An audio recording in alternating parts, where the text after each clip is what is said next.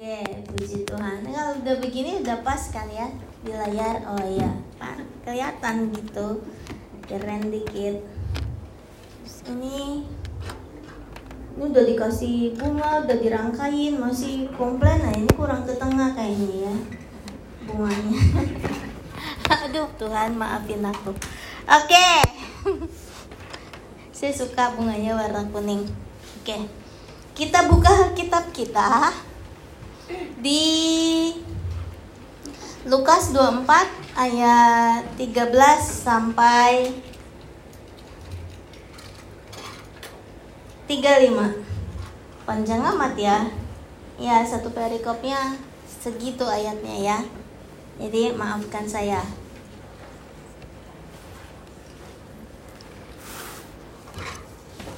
Oke. Udah dapat semua Udah, karena ada di depan. Ya. Kita baca ya. Saya baca buat Bapak Ibu Saudara. Yesus menampakkan diri di jalan ke Emmaus. Pada hari itu juga dua orang dari murid-murid Yesus pergi ke sebuah kampung bernama Emmaus yang terletak kira-kira tujuh mil jauhnya dari Yerusalem dan mereka bercakap-cakap tentang segala sesuatu yang telah terjadi. Ketika mereka sedang bercakap-cakap dan bertukar pikiran, datanglah Yesus sendiri mendekati mereka, lalu berjalan bersama-sama dengan mereka. Tetapi ada sesuatu yang menghalangi mata mereka, sehingga mereka tidak dapat mengenal Dia. Yesus berkata kepada mereka, "Apakah yang kamu percakapkan sementara kamu berjalan?" Maka berhentilah mereka dengan muka muram. Seorang dari mereka, namanya Kleopas, menjawabnya, "Adakah engkau satu-satunya orang asing di Yerusalem yang tidak tahu apa yang terjadi di situ pada hari-hari belakangan ini?" Katanya kepada mereka, "Apakah itu?" Jawab mereka, "Apa yang terjadi dengan Yesus orang Nazaret? Dia adalah seorang nabi yang berkuasa dalam pekerjaan dan perkataan di hadapan Allah dan di depan seluruh bangsa kami." Tetapi imam-imam kepala dan pemimpin-pemimpin kami telah menyerahkan dia untuk dihukum mati dan mereka telah menyalibkannya. Padahal kami dahulu mengharapkan bahwa dialah yang datang untuk membebaskan bangsa Israel. Tetapi sementara itu telah lewat tiga hari sejak semuanya itu terjadi. Tetapi beberapa perempuan dari kalangan kami telah mengejutkan kami. Pagi-pagi buta mereka telah pergi ke kubur dan tidak menemukan mayatnya. Lalu mereka datang dengan berita bahwa telah kelihatan kepada mereka malaikat-malaikat yang mengatakan bahwa ia hidup. Dan beberapa teman kami telah pergi ke kubur itu dan mendapati bahwa memang benar yang dikatakan perempuan-perempuan itu, tetapi dia tidak mereka lihat. Lalu ia berkata kepada mereka, "Hai kamu orang bodoh!" Senang kan kalau bilang bodoh? Betapa lambatnya hatimu sehingga kamu tidak percaya segala sesuatu yang telah dikatakan para nabi. Bukankah Mesias harus menderita semuanya itu untuk masuk ke dalam kemuliaannya? Lalu ia menjelaskan kepada mereka apa yang tertulis tentang dia di dalam seluruh kitab suci, mulai dari kitab-kitab Musa dan segala kitab nabi-nabi. Mereka mendekati kampung yang mereka tuju, lalu ia berbuat seolah-olah hendak meneruskan perjalanannya. Tetapi mereka sangat mendesaknya, katanya, "Tinggallah bersama-sama dengan kami, sebab hari telah menjelang malam dan matahari hampir terbenam." Lalu masuklah ia untuk tinggal bersama-sama dengan mereka. Waktu ia duduk makan dengan mereka, ia mengambil roti, mengucap berkat, lalu memecah-mecahkannya dan memberikannya kepada mereka. Ketika itu terbukalah mata mereka dan mereka pun mengenal dia. tetapi ia lenyap dari tengah-tengah mereka. Kata mereka seorang kepada yang lain, Bukankah hati kita berkobar-kobar ketika ia berbicara dengan kita di tengah jalan dan ketika ia menerangkan kitab suci kepada kita? Lalu bangunlah mereka dan terus kembali ke Yerusalem. Di situ mereka mendapati ke sebelas murid itu. Mereka sedang berkumpul bersama-sama dengan teman-teman mereka. Lalu kata mereka itu, sesungguhnya Tuhan telah bangkit dan telah menampakkan diri kepada Simon. Lalu kedua orang itu pun menceritakan apa yang terjadi di tengah jalan dan bagaimana mereka mengenal dia pada waktu ia memecah-mecahkan roti. Udah ya? P35 doang kan ya? Ini tapi saya kalau dilihat di live keren loh, kayak hafal kan? Soalnya matanya ke sana terus mereka nggak tahu ada layar wih hebat hafal dari 13 sampai 35 aduh saudara-saudara padahal baca gitu Oke, firman Tuhan uh, hari ini bicara tentang Yesus menampakkan diri di jalan menuju Emmaus. Jadi kita lihat ayat per ayat ya, dari ayat 13. Kok, 13 kok. pada hari itu juga itu 32 kok 13 pada hari itu juga dua orang dari murid-murid Yesus pergi ke sebuah kampung bernama Emmaus yang terletak kira-kira 7 mil jauhnya dari Yerusalem jadi begini ceritanya murid Yesus ada 12 dan dua orang yang sedang menuju jalan ke Emmaus ini bukan termasuk yang 11 murid Yesus. Kenapa 11? Yudas sudah almarhum. Jadi tinggal 11. Waktu itu belum ditunjuk pengganti Yudas Iskariot. Nah, dua murid yang berjalan ke Emmaus ini bukan murid yang termasuk ke 12 murid Yesus, ya. Nah, mereka pergi ke kampung bernama Emmaus. Sampai situ ceritanya.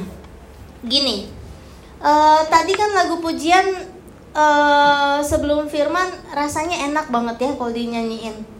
Apalagi buat orang-orang yang sedang hidup tidak pasti, tertekan, banyak masalah. Aduh, aku dinikahin apa enggak? Oh, aku dapat pekerjaan apa enggak? Izin tinggalku di approve apa enggak? Serba tidak pasti. Maka senang banget nyanyi itu. Ku percaya kau Tuhan yang tak pernah lalai sambil liriknya gitu ya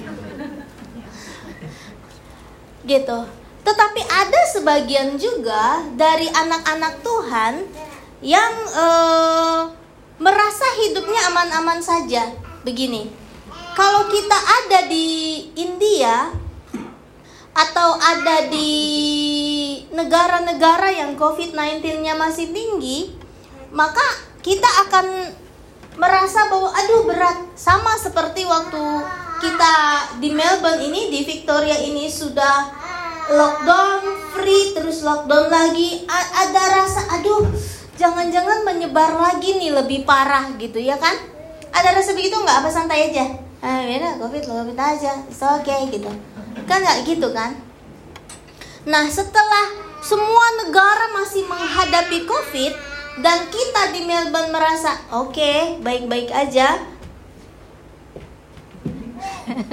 Baik-baik aja, kita akan merasa ada pada posisi oke, okay, aman, tenang, damai, tidak ada masalah. Ya kan Mika, kita nggak ada masalah kan? Nggak ada katanya tuh kan? Nah, ketika kita hidup dalam ketidakpastian, ketika kita hidup sedang ada dalam masalah, persoalan dan pergumulan, apa sih yang biasanya kita lakukan?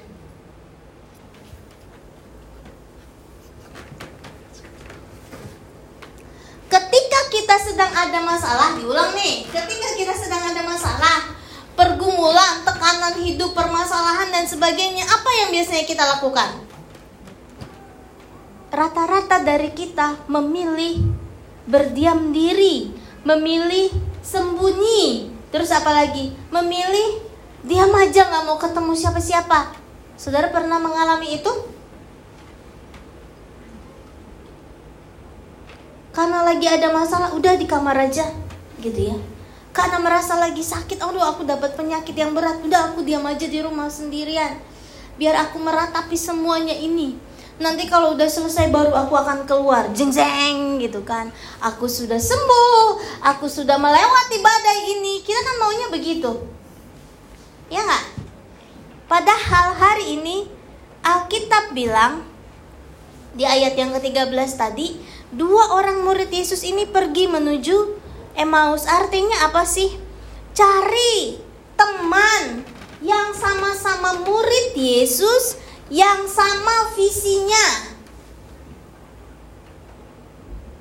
Nangkep?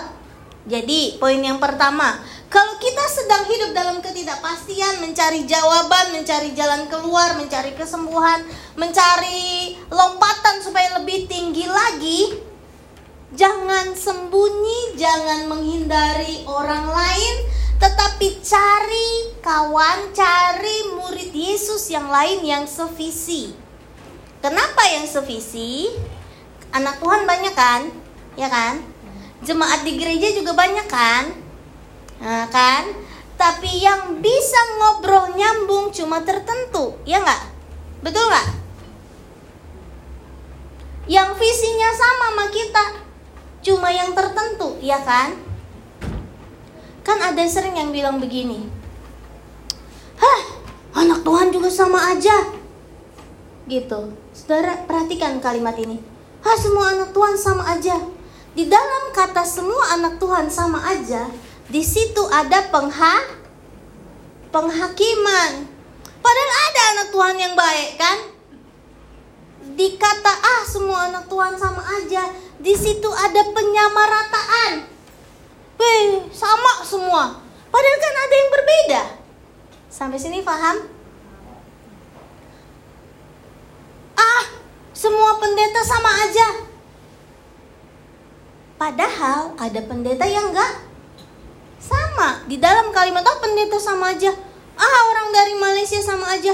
Ah orang dari Indonesia sama aja. Di kalimat itu ada penghakiman, penyamarataan. Padahal nggak semua orang Malaysia jahat, nggak semua orang Indonesia jahat, nggak semua pendeta jahat. So be careful. Ya, sampai sini Bapak Ibu Saudara paham? Jadi ketika dua murid ini jalan ke Emmaus, saya yakin ini orang yang jalan berdua ini yang namanya Kleopas ini jalan dengan temannya yang sama-sama sedang bingung tentang Yesus mati. Katanya kuburnya kosong, tapi dia ke mana? Apakah dia dicuri? Apakah dia memang bangkit? Apakah dia hilang? Dia ngobrol sama teman yang sama visinya. Sampai sini understand? Sampai sini ngerti? Jadi kalau kita sedang ada persoalan pergumulan, yang ngomongnya sama orang yang murid Tuhan yang visinya sah, sama, jangan yang berbeda. Kalau kita sedang punya masalah dan kita bicara, aku udah bicara kok sama anak Tuhan, tapi visi dia berbeda. Setiap orang punya spesialisasi masing-masing, gitu. Kalau saya mau tanya soal main gitar, otomatis saya harus tanya Bapak Regi yang twing twing gitu kan. Kalau saya mau belajar main bass sampai lompat-lompat, saya harus tanya Jemel.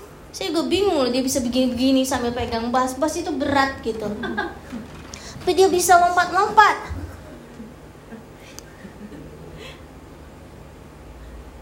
kalau saya bilang uh, sama Jimil, Jimil, bagaimana ya? Saya tuh mau belajar uh, eh, WL. Terus Jimil bilang, jangan sama saya batu. Tanya yang lain aja kan bu. Jimil tuh badannya besar tapi ngomongnya lembut gitu. Tanya yang lain aja lah bu. Saudara paham sampai sini bahwa kita harus sama-sama anak Tuhan tapi harus cari yang visinya sama. Jangan sembarang bicara sama orang yang tidak tepat, jangan sembarang cerita tidak tepat. Jadi kalau kita ada persoalan, ada permasalahan, ada hal yang memberatkan kita, cari teman yang sama-sama murid Tuhan dan visinya sah sama. Oke, Kedua, 13 habis 13 14. Dan mereka bercakap-cakap tentang segala sesuatu yang telah terjadi. Gini saudara, kita kan kalau ngomong sama orang nggak bisa, kita harus pilih ngomong sama A harus bicara apa, ngomong sama B harus bicara apa. Kita kan tahu itu kan. Karenanya penting punya teman yang sevisi. Kemudian kalau udah ketemu teman yang sevisi, yang sama-sama di dalam Tuhan, jadi ingat nih, murid sama-sama murid Yesus dan sevi, sevisi. Jangan bicara sama orang yang di luar murid Tuhan. Sejahat-jahatnya murid Yesus masih mending murid Yesus daripada yang di luar Tuhan, di luar Yesus. Tapi kalau mau bicara yang lebih mendalam, cari murid Tuhan yang visinya sa sama. Kemudian barulah tuh sharing, bercakap-cakap tentang segala sesuatu yang telah terjadi. Harus diomongin, nggak bisa diem aja. Kenapa kalau diem aja, kita akan bermain dengan pikiran kita sendiri, bermain dengan asumsi kita sendiri, bermain dengan prediksi kita sendiri dan kebanyakan itu semua salah. Jadi cari teman yang sama-sama anak Tuhan yang sevisi, kemudian sharingkan itu. Nah, Mazmur 1 ayat 1 bilang berbahagialah orang yang tidak berjalan menurut nasihat orang fasik. Jadi gini, jangan ngobrol sama orang yang orang fasik. Orang fasik itu apa sih? Dia tahu Tuhan, dia kenal Tuhan, tapi hidupnya menyim, menyimpang. Jadi kalau kita dinasihatin sama-sama anak Tuhan, tapi anak Tuhan itu hidupnya fasik, ya jangan ikuti nasihat dia dong. Dong, dorong dong. Jadi jangan cari yang murid Tuhan sevisi, artinya jelas, hidup sesuai dengan firman Tuhan. Ini panjang nih, hidup sesuai firman Tuhan juga berbeda-beda lagi, panjang lagi ceritanya. Udah tapi sampai situ aja. Jangan berdiri di jalan orang berdosa. Mazmur satu bilang gitu kan. Di kalau ada orang yang anak Tuhan tapi kerjaannya jahat, kerjaannya e, bicarain yang gak baik, yang gak betul, terus merencangkan sesuatu yang jahat, jangan jalan menurut nasihatnya dia. Udah pasti sah, salah. Jangan berdiri di jalan orang berdosa, saudara. Berdiri aja nggak boleh di jalan orang berdosa, apalagi jah, jalan.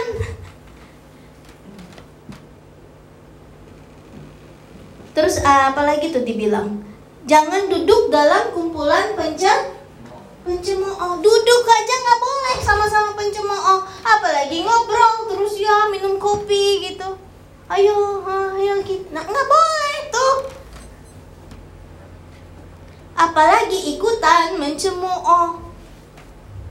Nah ini penting. Cari anak Tuhan yang sevisi dengan kita yang mau bertumbuh sama-sama di dalam Tuhan. Si Kleopas ini memang sedang jalan menuju ke Emmaus, ke kampung Emmaus. Kenapa? Karena lagi bingung ke mana sih Yesus yang sudah disalibkan, sudah dikuburkan itu kok nggak ada. Murid-muridnya bilang sudah kuburnya sudah kosong. Ya udahlah kita nggak usah stay di Yerusalem. Kita pergi ke Emmaus. You know what that's mean? udah nih kita tinggalin komunitas kita persekutuan kita kita cari tahu dulu nih sebetulnya gimana ya dia lagi ngobrol gitu. Yang Tuhan mau itu seperti itu. Ketemu dengan orang yang oh ya sama-sama nih sedang merasa galaunya lagi mencari jalannya Tuhan mencari jawabannya Tuhan cari dengan yang sama visinya dan tidak cari sama penjaga-penjaga kubur. Eh, kamu kemarin Yesus beneran nih, kamu waktu itu lagi terbirit-birit ya?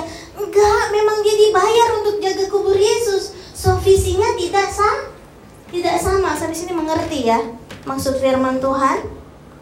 Oke, lanjut ke ayat berikutnya supaya nggak kepanjangan.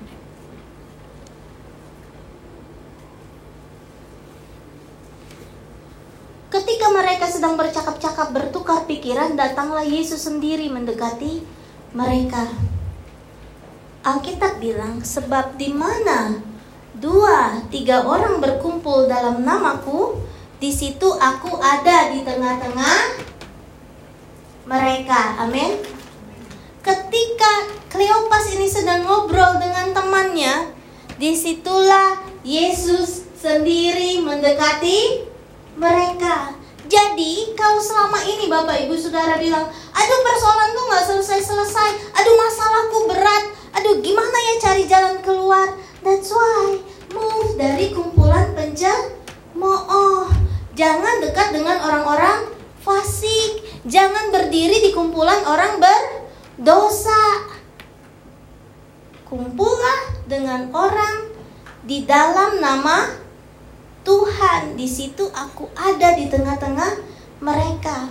Pada saat kita tahu kita harus bergaul dengan siapa, uh, sharing dengan siapa, maka Yesus sendiri akan da datang seperti Yesus menghampiri Kleopas dan temannya di tengah jalan. Di tengah jalan bukan di rumah Tuhan, di tengah jalan bukan di rumahnya Kleopas sedang berdoa, bersujud bercucuran air mata enggak.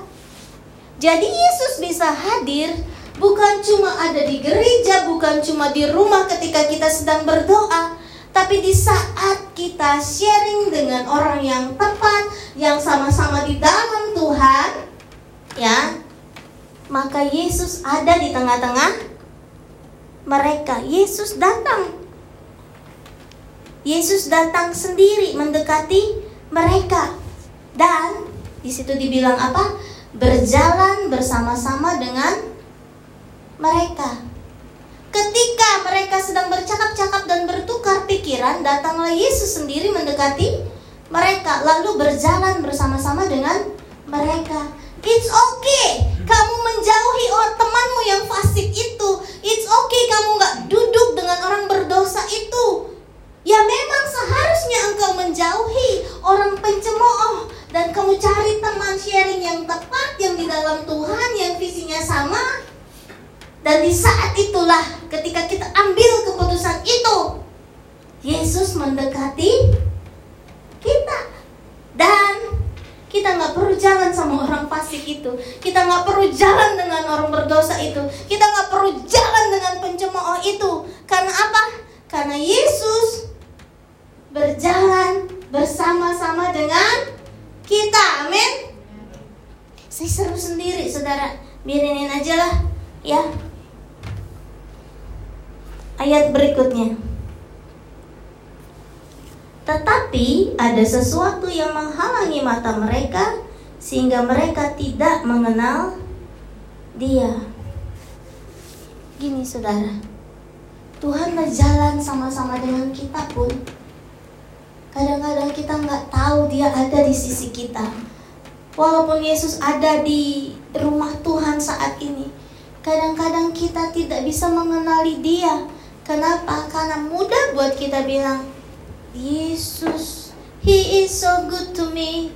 He is so good to you. Mudah kita bilang gitu kalau hidup kita aman-aman aja. Tetapi kalau hidup kita banyak hal yang serba tidak pasti, masa depan kita ke mana sampai berapa lama ini aku kerja terus. Di farm nunduk nunduk nunduk nunduk gitu.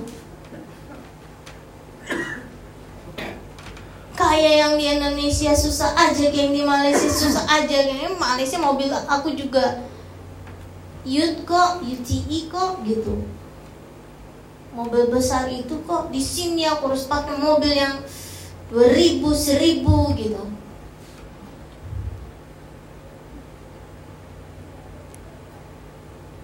Tapi kalau kita tahu Yesus ada berjalan bersama-sama dengan kita, maka kita akan bisa lihat kita selama ini matanya ketutup, nggak bisa ngerasain kasih Tuhan, nggak bisa rasain pertolongan Tuhan. Mulut kita tuh susah banget mengucap syukur. Saudara, kadang-kadang kan kita kita yang minta kerja sama Tuhan. Dikasih kerja kerjaannya berat kita ngeluh. Gak bisa bersyukur. Even dapat uang banyak tetap gak bisa bersyukur. Even satu minggu dapatnya 800 900 bahkan 1000 dolar tetap gak bisa mengucap syukur. Kenapa? Tuhan pekerjaan ini bukan yang aku mau. Hmm sehingga engkau berkelimpahan harta pun engkau bis, nggak bisa kenal siapa Tuhanmu. Engkau nggak bisa lihat siapa Tuhanmu. Ada orang bilang oh dia kaya jadi dia bisa kenal Tuhan. Enggak belum tentu. Oh dia dekat sama Tuhan hidupnya susah sih. Cuma Tuhan yang bisa tolong. Enggak. Jadi tergantung kita membiarkan Yesus hadir dalam kehidupan kita. Ayat 17. Yesus berkata kepada mereka, "Apakah yang kamu percakapkan sementara kamu berjalan?" Maka berhentilah mereka dengan muka muram. Gini. Jadi, poin yang pertama, cari teman di dalam Tuhan yang sevisi. Yang kedua, sharing sama temanmu yang sevisi itu. Yang ketiga nih di ayat 17, berdoa terus sampai Yesus bertanya, apa sih yang kamu percakapkan sementara kamu berjalan? Ketika ada yang tanya baru kita oh ada Tuhan rupanya. Maka berhentilah mereka dengan muka muram. Saudara, banyak orang yang bilang, Bu, kenapa kita harus berdoa? Iya, kenapa ya? Kan Tuhan udah tahu, iya juga ya. Tuhan udah tahu, kenapa kita harus berdoa?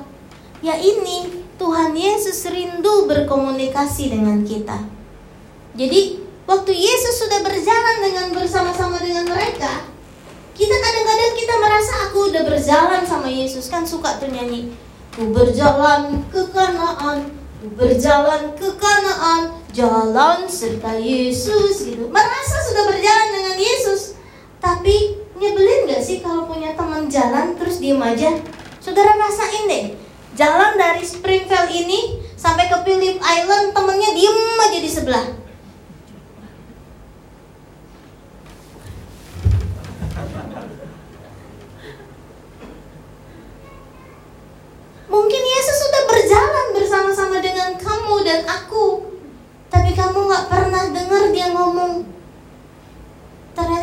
Ngajak ngomong orang yang lagi bete ngajak jalan orang ke Phillip Island yang lagi bete. Apa sih yang kamu percakapin hmm? gak dijawab. Begitu sampai Phillip Island baru jawab kita udah sampai. Ih. Jangan-jangan kita selama ini cuma berjalan sama Yesus tapi nggak pernah ngajak ngomong Yesus Coba lihat ayat berikutnya kok. 18. Seorang dari mereka namanya Kleopas menjawabnya, apa engkau satu-satunya orang asing di Yerusalem yang tidak tahu apa yang terjadi di sini pada hari-hari belakangan ini? Ini kan kesannya Yesus kalau boleh ngomong, pan nih gue ya. Ngerti gak sih saudara? Kamu ya satu-satunya yang gak tahu peristiwa yang terjadi belakangan ini di Yerusalem? Terus Yesus bilang, ini gua nih. Pan ini saya, gitu. Saudara, it's okay kamu ngomong apa pun sama Tuhan. Bahkan seolah-olah Tuhan, Tuhan begini sama saya ya. Tuhan, Tuhan begini loh, persoalan saya begini loh. Ini yang Tuhan mau, komunikasi. Jadi Yesus nanya, kamu ngomongin apa sih? Terus kan Kleopas jawab, kamu kok gitu sih nggak tahu berita, kamu orang asing ya? It's okay kok ngomong gitu karena Tuhan mau komuni komunikasi. Tuhan tahu segalanya tapi Tuhan rindu berkomunikasi. Saudara kalau saudara udah punya anak, saudara tahu deh paling kesel kalau anak kita nggak ngomong apa-apa, tahu-tahu boom nilainya jelek Tahu-tahu bung habis nabrakin mobil, tahu-tahu bung dia terjerat hal-hal yang tidak baik. Kan terus ketika udah parah baru kenapa? Aku tuh butuh ini. Aku tuh memang nggak eh, eh kemarin aku ngalamin. Ya, kenapa ceritanya ke setelah semua sudah jadi parah. Ceritakan aja semuanya seperti layaknya kita bicara dengan teman atau sahabat. Yesus tuh rindu itu. Saudara. Nah, lihat ayat 19. Kata Yesus kepada mereka, "Apakah itu?" Uh, dia ceritain, Yesus yang orang Nazaret itu yang seorang nabi yang berkuasa dalam pekerjaan perkataan di hadapan Allah seluruh bangsa kami. Dia ngomong aja tuh. Artinya apa? Yesus rindu dengar apa sih yang engkau tahu tentang aku? Saudara ngerti sampai sini? Kenapa Tuhan rindu saudara berdoa? Tuhan pengen tahu seberapa banyak sih engkau kenal aku? Seberapa dalam engkau kenal aku? Seberapa banyak engkau tahu janji-janjiku? Kalau nggak tahu Tuhan, nggak kenal Tuhan, nggak tahu janji-janjinya, ya ngapain ngomong? Saudara pernah ngomong sama driver Uber terus bilang, eh kemarin kayaknya kamu oh, janji ya sama aku, eh siapa? Gitu. Kita cuma bisa ngomong tentang uh, semua yang kita tahu terhadap orang yang kita kenal, tentang orang yang kita kenal. Ayat 20. Terus dia ngomong lagi, tetapi imam-imam kepala dan pemimpin-pemimpin kami telah menyerahkan dia untuk dihukum mati dan mereka telah menyalibkannya. Ceritakan ini ini si Kleopas ngomongin apa sih? Betapa dia marah sama imam-imam kepala dan pemimpin-pemimpin gereja yang menyerahkan Yesus untuk dihukum mati dan menyalibkan. Dia kemarah kan? Tuh, Yesus yang berkuasa itu sama imam-imam kepala diserahkan dihukum mati dan disalibkan. Yang kau boleh ngomong sama Tuhan, dalam kegalauanmu, dalam kemarahanmu seperti ayat 20 ini. Terus ayat 21 Padahal kami dahulu meng mengharapkan bahwa dialah yang datang untuk membebaskan bangsa Israel.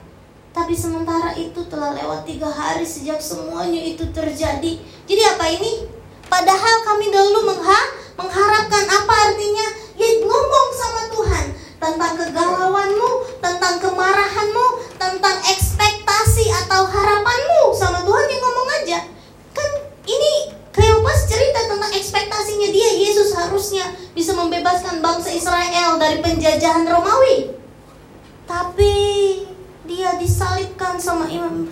Ngomong aja semua yang engkau harapkan, yang engkau ekspektasikan buat Tuhan perbuat yang harusnya aku, aku tuh berharap hidupku gak gini Tuhan. Aku tuh berharap aku sembuh Tuhan. Aku tuh berharap aku dipakai Tuhan lebih lagi. Ya ngomong aja gitu sama Tuhan. Itu yang Tuhan rindu. Itu namanya ber, berdoa. Jangan berdoa dalam konteks normatif yang Oh Tuhan Engkau tahu Enggak, enggak Tuhan enggak perlu begitu. Saudara apa yang saudara rasa sih kalau yang udah punya anak nih Kalau tiba-tiba anak mau bilang Mami aku mau bicara sama kamu. Aku ada masalah. Aku punya beban. Apakah mami bisa akan membantu aku? Terus saya akan pegang kepala anak saya ini sakit apa gimana? Dia cukup bilang, Mami I'm hungry. Oh iya lapar ya. Mami bisa anterin aku pergi ke Kmart Oh oke. Okay sometimes anak kita apa marah karena nggak dapat apa yang dia expect terus dia tutup kamar dengan banting jeblum terus kita mau bilang apa sama anak kita? Saya yang udah jadi ibu. Ken beresin barang kamu. Bawa malam hari kamu tidur di luar. Bahkan sama anak yang udah remaja pun kita nggak akan begitu misalkan Yola nakal gitu Yola ya sekarang beres-beresin koper. Udah kamu terserah mau tinggal di mana pergi sana. Kan nggak gitu.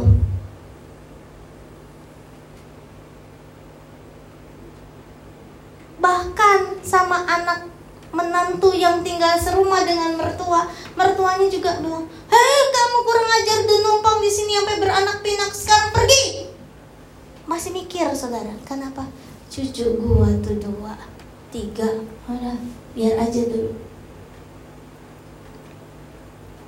ini yang Tuhan mau ya berkomunikasi dengan Tuhan dalam segala sisi kehidupanmu. Kan Tuhan bilang, berdoa jangan bertele-tele, ngomong aja apa adanya sama Tuhan. Dan Tuhan ajarkan ini sama Kleopas dan temannya di perjalanan menuju Emmaus. Ayat berikutnya ada berapa itu ya?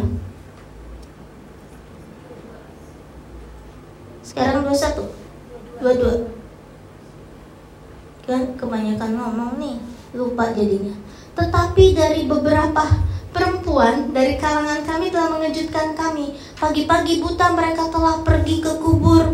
Jadi ini ngomongin apa sih? Ngomongin apa yang sudah mereka lakukan. Ayat 23. Dan tidak menemukan mayatnya lalu mereka datang dengan berita bahwa telah kelihatan kepada mereka malaikat-malaikat yang mengatakan bahwa dia hidup. Oh, ceritain apa yang sudah engkau lakukan. Ceritakan kegagalanmu. Oh, kita udah pergi ke kuburnya tapi kuburnya kosong. Gagal kan? Mencari mayatnya gagal bertemu. Kalau memang dia sudah bangkit, Yesus itu sudah bangkit. Ceritain semua. Tadi apa?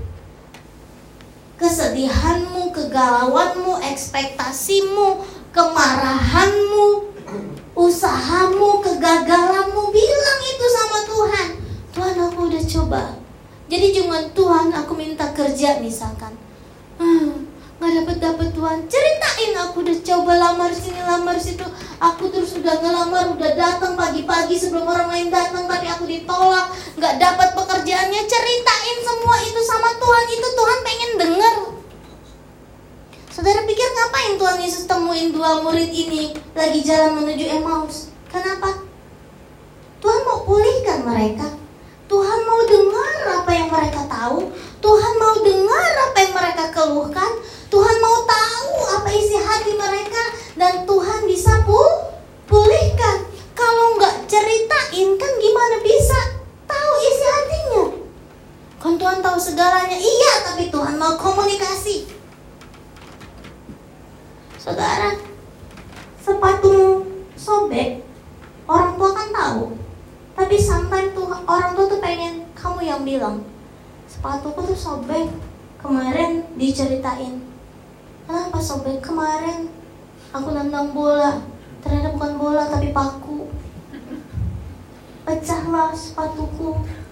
Terus teman-temanku bilang, ih masa orang tuanya kerja sepatunya bolong. Terus gitu. Ih itu. Oh oh kan kita sebagai orang tua dengar oh eh kasihan itu pakunya.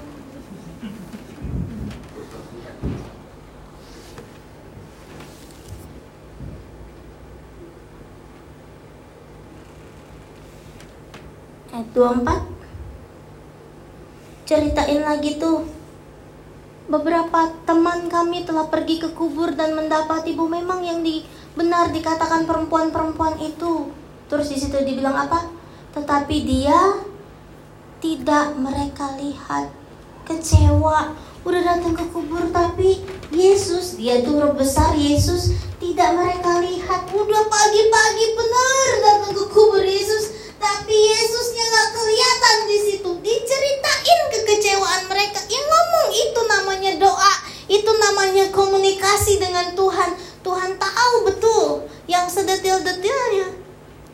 Kadang-kadang kan itu yang Tuhan mau. Makanya Tuhan mau repot-repot berjalan bersama Kleopas dan temannya ini menuju Emmaus. Karena itu Tuhan rindu berkomunikasi dengan murid-muridnya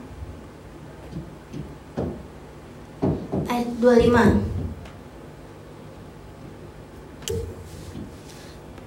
Lalu ia berkata kepada mereka, "Hai kamu orang bodoh, betapa lambannya hatimu sehingga kamu tidak percaya segala sesuatu yang telah dikatakan para nabi." Saudara, santai nih, kita udah ngomong, udah cari teman sharing yang tepat, udah ngomong curhat segala macam sama Tuhan dan berusaha tidak hanya berjalan bersama Tuhan, tapi berkomunikasi dengan baik sama Tuhan. Dan Tuhan jawab, "Hei kamu orang bodoh,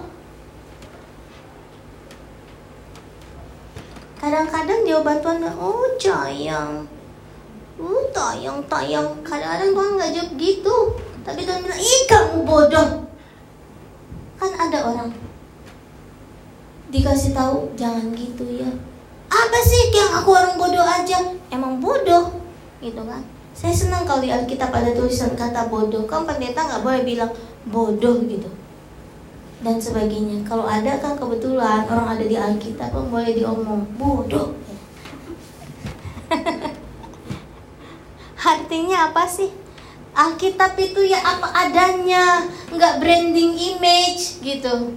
Yesus marah-marah aja. Nggak jaga image. Hmm,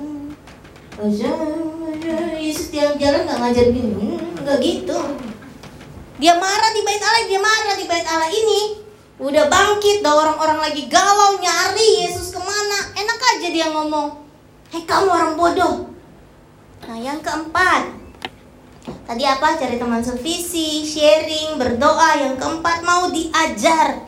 Jangan marah kalau ditegur. Kalau dibilang bodoh, kalau dibilang lamban. Di sini dibilang apa? Hai kamu orang bodoh. Udah bodoh ditambahin lagi. Lamban hatimu. Ditambahin lagi. Eh, kita kan paling marah kalau dibilang bodoh sama orang. Jangankan bu, dibilang bodoh, dikasih tahu kamu tuh jangan gitu apa sih? Udah ah, Emangnya aku bodoh? Emang bodoh. Emangnya aku lambat? Emang lambat. Ini Tuhan Yesus bilang. Sehingga kamu tidak percaya segala sesuatu yang dikatakan. Gini loh saudara. Kalau saya bilang, Yola jangan bodoh. Yola jangan lamban. Dia kalau dia marah artinya dia nggak menganggap saya tantenya. Dia nggak menganggap saya antinya. Kalau ada supir Uber terus bilang, heh Jangan bodoh, boleh marah. Siapa lo bilang gue bodoh gitu kan? Siapa lo bilang gue lamban? Boleh marah, tapi kalau orang tua bilang jangan bodoh Ken, jangan bodoh Yola, jangan bod, jangan lamban Ken, jangan lamban Yola. Artinya apa? Mother, Tuhan tahu kondisi ki, kita. Dan kita memang harus belajar tentang hal itu. Jangan terus, huh, marah gitu.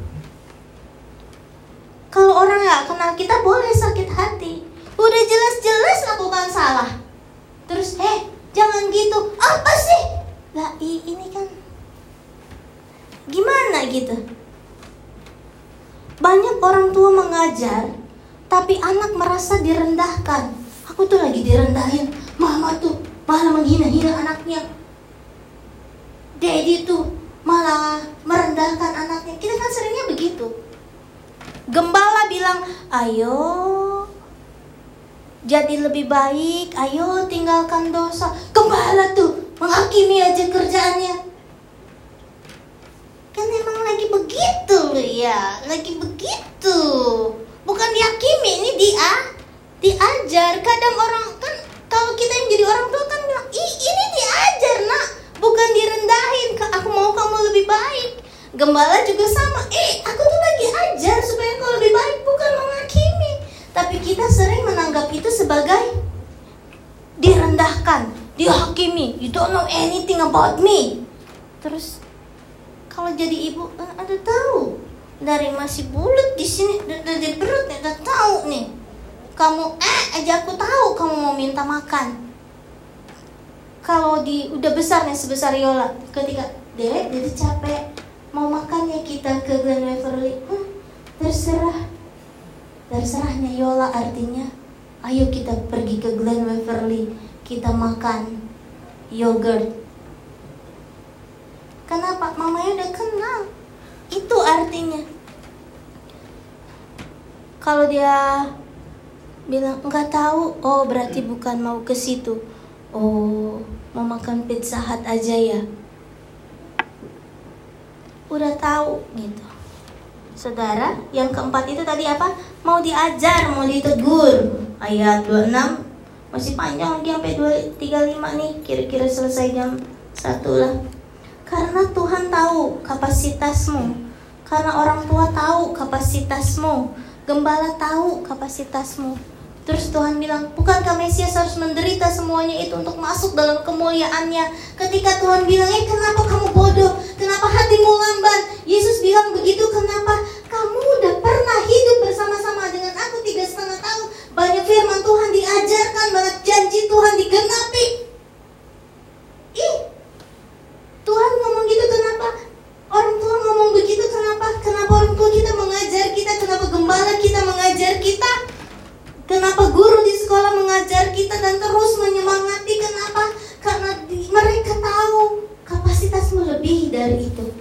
Kapasitas kita sebagai jemaat lebih dari itu. Bisa lebih baik main gitarnya, bisa lebih baik main bassnya, bisa lebih baik main drumnya, bisa lebih baik jadi singernya, bisa lebih baik kehidupannya, bisa lebih baik finansialnya, bisa lebih baik segala sesuatu dalam kehidupannya. Makanya diajar, makanya ditegur. Jangan merasa di rendahkan dan dihakimi. Because gembala mau engkau lebih tinggi lagi. Orang tuamu mau kapasitas sampai pada maksimalnya. Berikutnya 27 lalu ia menjelaskan semua yang tertulis di kitab suci mulai dari kitab Musa sampai kitab nabi-nabi saudara. Yesus dari perjalanan Yerusalem menuju Emmaus menjelaskan kitab suci mulai dari Musa berarti dari mana? Kejadian dan segala kitab nabi-nabi berarti sampai mana? Sampai Maryaki. Saudara sekarang saya kuat baju udah ah, apa sih ya? Hmm, gitu. Geser-geser duduknya. Yesus lagi ngobrol sama Kleopas ini sama muridnya nih ngajarin dari kitab Musa sampai Maleaki. Ini belum nih ini baru sampai Lukas 24 ayat 27 kan berarti panjang nih Yesus ngomongnya nih dari Yerusalem ke Emmaus. Panjang. Itu 8 mereka mendekati kampung yang mereka tuju sampai tuh dari Yerusalem sampai menuju Emmaus. Nanti saudara lihat di peta Alkitab berapa panjang itu jalannya. Apa itu berbusa-busa mulutnya Yesus ngomong. Ia berbuat seolah-olah hendak meneruskan perjalanannya. Tuhan Yesus main drama nih.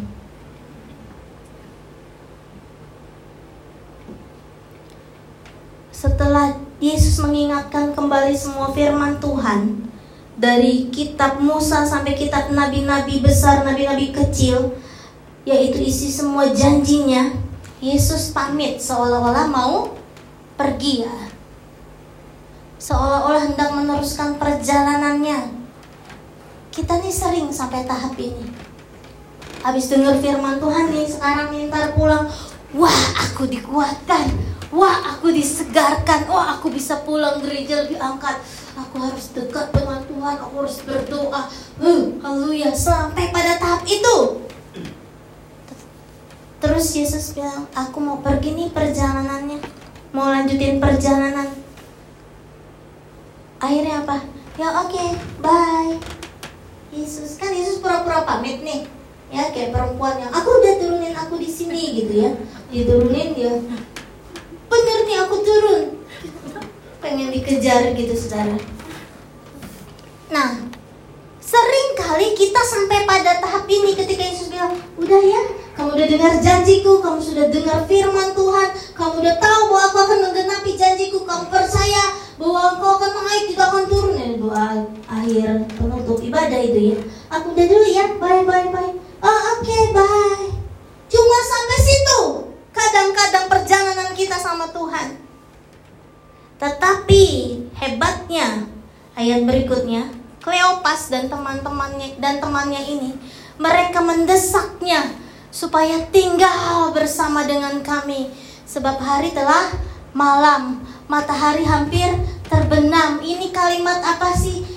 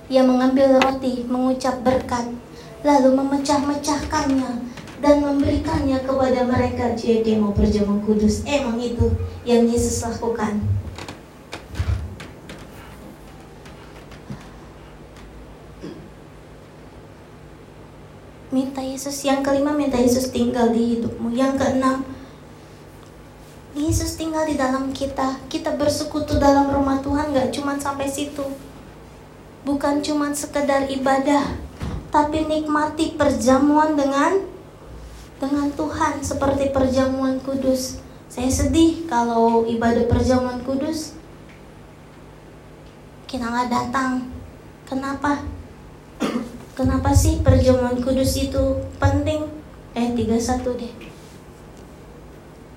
Ketika itu setelah terima perjamuan kudus terbukalah mata mereka dan mereka pun mengenal Yesus Terus habis itu Yesus hilang, lenyap. Ya udah, tapi sudah menikmati perjamuan dengan Tuhan. Kenapa penting perjamuan kudus? Luangkan waktumu untuk ibadah perjamuan kudus. Kenapa? Itu yang akan buka matamu lihat Yesus. Kenal Yesus. Perjamuan kudus ini kan sering kita akan perjamuan kudus yang kayak saya kayak Bapak ya. Kita akan perjamuan kudus kita mengingat pengorbanan Yesus di atas kayu salib. Hei, bukan cuma ingat pengorbanan Yesus di kayu salib. Ingat atas dosamu barusan. Nyetir mobil menuju gereja dan ngajut angkat satu jari. Gitu. Hmm, gitu. Atau kita swearing ke orang. Ingat perjamuan kudus bukan cuma ingat pengorbanan Yesus di kayu salib, tapi ingat dosamu barusan, tadi pagi, semalam, kemarin, dua hari yang lalu, minggu lalu, bulan lalu.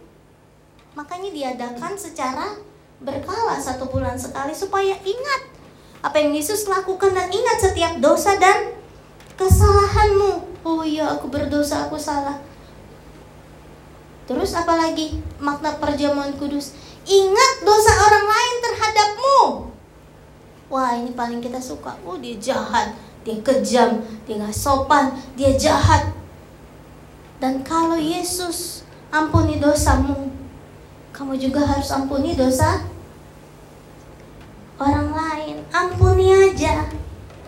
Jangan sampai cu kalau cuma ingat pengorbanan Yesus oh Yesus mati buatku tapi nggak buat dia dia dosanya banyak.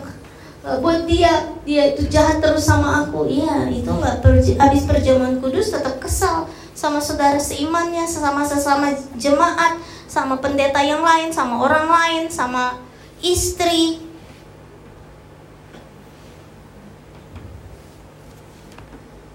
ayat 32 paling cepat Bukankah hati kita berkobar-kobar ketika ia berbicara dengan kita di tengah jalan dan ketika ia menerangkan kitab suci kepada kita? Yap, ayat 33. Lalu bangunlah mereka dan terus kembali ke Yerusalem. Di situ mereka mendapati ke sebelas murid itu. Mereka sedang berkumpul bersama-sama dengan teman-teman mereka lainnya. Jadi begini, si Kleopas ini sama temennya pergi dari Yerusalem menuju Emmaus. Tapi karena dia dari perjalanan Yerusalem menuju ke Emmaus ada Yesus berjalan bersama dengan mereka dan Yesus mengajarkan banyak hal dengan mereka. Bahkan Yesus sempat mampir di rumahnya melakukan perjamuan kudus dan mereka hari itu sadar oh iya Yesus Tuhan Yesus hidup. Yesus segala-galanya maka dia balik lagi jalan ke Yerusalem Salem balik lagi ke ke komuni ke komunitasmu balik lagi. Temui lagi saudara-saudara seimanmu di sana. Jadi yang ketujuh kembali ke Yerusalem balik lagi ke komunitasmu balik lagi ke gerejamu balik lagi ke tempat di mana engkau bisa bertumbuh. Temui Yesus hari itu temanin Kleopas jalan dari Yerusalem menuju Emmaus cuma mau apa sih? Mau temui Kleopas ini, mau dengarkan apa yang Kleopas punya di hatinya, mau mengajar, mau menegur, mau menguatkan dan melayani perjamuan. Kenapa?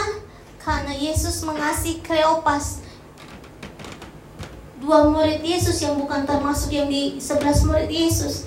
Jadi kita nih bukan apa-apanya dibanding Petrus, Yohanes dan sebagainya. Tetapi Yesus juga hari ini hadir di tempat ini karena dia tahu dia mau temui kita, dia mau dengar kita, dia mau mengajar kita, dia mau menguatkan kita, dia mau melayani perjamuan hari ini supaya kita tahu jalan pulang kembali kepada Tuhan.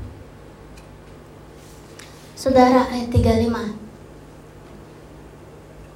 Oh ya, sesungguhnya Tuhan telah bangkit dan telah menampakkan diri kepada Simon ayat 35 Lalu kedua orang itu pun menceritakan apa yang terjadi di tengah jalan Bagaimana mereka mengenal dia pada waktu ia memecah-mecahkan roti. Saudara Hari itu Kleopas lihat Yesus yang udah bangkit itu. Artinya apa?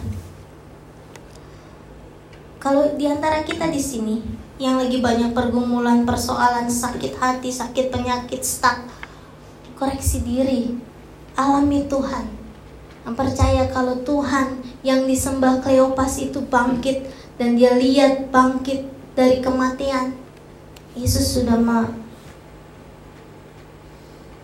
mengalami kemenangan dari maut dan Tuhan yang sama yang sanggup memberikan kemenangan juga kepada kita. Amin. Saudara, gini loh.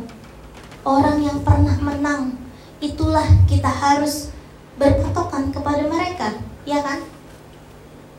Saudara mau belajar driving sama orang yang masih punya license L?